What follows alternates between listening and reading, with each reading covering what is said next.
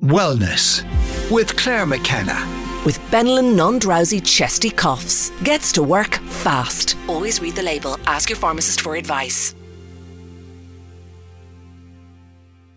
Now it's time for our weekly look into the world of wellness. Clare McKenna, presenter of Alive and Kicking, has joined us to discuss brain health, Clare. I know it's just not one you really hear that much about, No, is you it? think you're stuck with it. It is what it is and you move on. Not the case. we talk about other organs a whole lot more. I'm sure people are kind of, well, they're thinking of it and ignoring, as I am, their liver at this time of year. We talk about heart health all the time and, you know, thinking from the heart.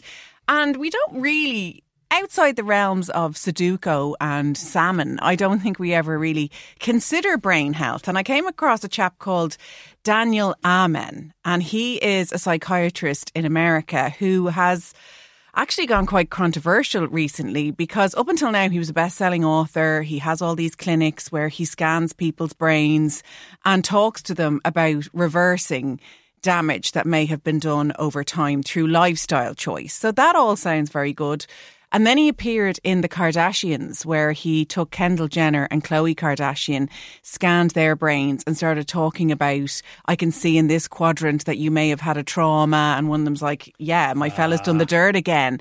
And ah, now steady. they're going for him big time. So, look, I'm just going to stick to the basics of what he says about brain health without delving into the realms of the emotions of the Kardashians, if that's, a, okay. that's a fine point. A lot of people made great sense until they didn't, and maybe the same is true with him. Let's stick with the early works. Yeah, it's interesting, isn't it? He does talk as well, controversially, a lot about people's weight and their brain. And I have real issues with finger wagging when it comes to people's health and weight. I don't like the kind of blame and shame and people really being paralyzed into inaction. But he sort of says that as the weight goes up, the cognitive function goes down. And there was a very famous um, uh, pastor type person in America who said, Do you know what? You actually really got me with that. Up until now, I knew all the healthy stuff. People were talking about heart health, cholesterol. I was like, whatever. I'm enjoying my life. But actually, that got me. I want to be sharp for as long as I possibly can. And he went on to work with him in all the different churches across America, and thousands of people got on this plan. So there's all sorts going on with brain Orson, health. Orson Welles was pretty bright. He was a larger unit. Well, you look, I don't think one necessarily has to go in hand with the other, but what he's really talking about is your your lifestyle to do with your brain function and that's not something that I would ever really have thought about before. So obviously there's certain things that impact your brain health like your genetics. We now know as I've said diet and exercise, sleep, hormones, general health and injury.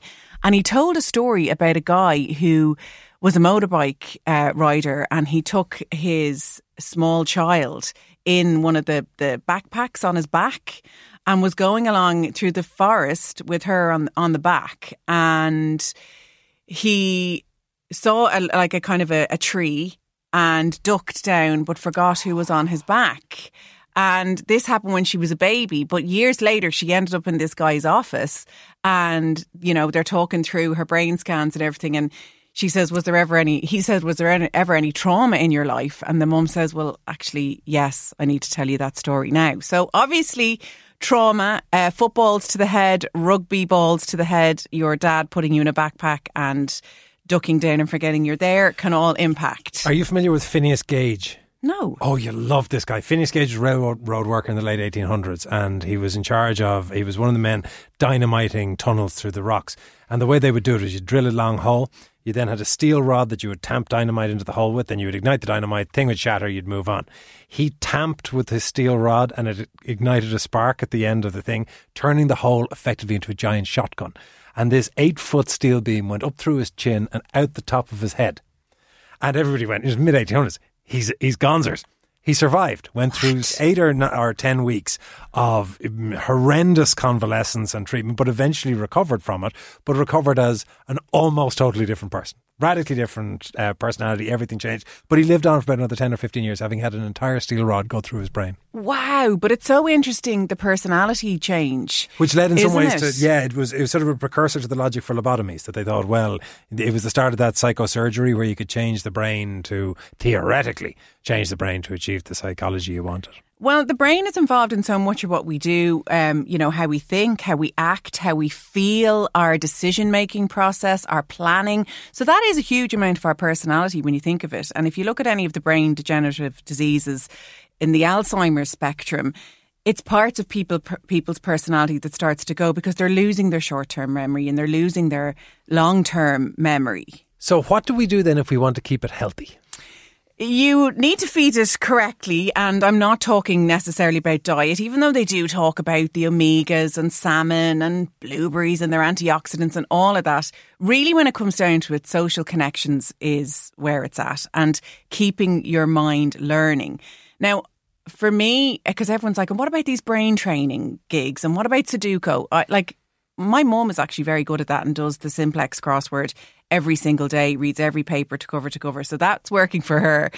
That's not going to work for me. And I think now we're so lucky that there's so many new ways for us to connect with people and new ways for us to learn. So you don't necessarily have to be doing a college course or anything like that. You can listen to a book on Audible, you can listen to a podcast. You know those moments when you go, "Wow, I never thought of it that way." I think that's one of the best ways to feed your brain. But should it be you're actively working something out. I mean, do you get yourself a Rubik's Cube? Do you start to take up challenging maths? Does it need to be the kind of, ow, my head hurts, I'm sweating thinking? Or is it just, I can be intrigued by something I read? Yeah, I think it's, I think it's joy, something that brings you joy. If a Rubik's Cube is going to bring you joy, Rubik's you, Cubes don't bring anybody you joy. Can't bring, you That's can't knock that out. Can you not? Oh God, You're that no. kind of guy. Oh no! Have you ever seen Gavin Reilly do a yes. Rubik's Oh, it's disturbing. And Deeply you can unsettling. throw any song at that man and he'll just bash it out in the, Deeply on, unsettling. the, on the piano. That's a brain that needs to get left to science. This is what I'm saying. So, if they're the things that we can do to foster brain uh, health, what are the things to avoid? Uh, the things to avoid, obviously, are um, poor diet, as I said, brain injury, um, drugs and alcohol. Sorry, Christmas folk. Uh, sleep apnea, smoking, stress, and diabetes. So, look, that all sounds very finger wagging, but just flip it on its head and try and increase your social connections, whatever that means to you. Try and keep your brain active and learning and try and mind yourself a little bit. And then hopefully you can stave off. And, you know, I yeah, How are you going to increase your social connections when what you're pitching to them is a person who doesn't eat takeaways, who doesn't have drugs or alcohol, who doesn't smoke, who doesn't go out?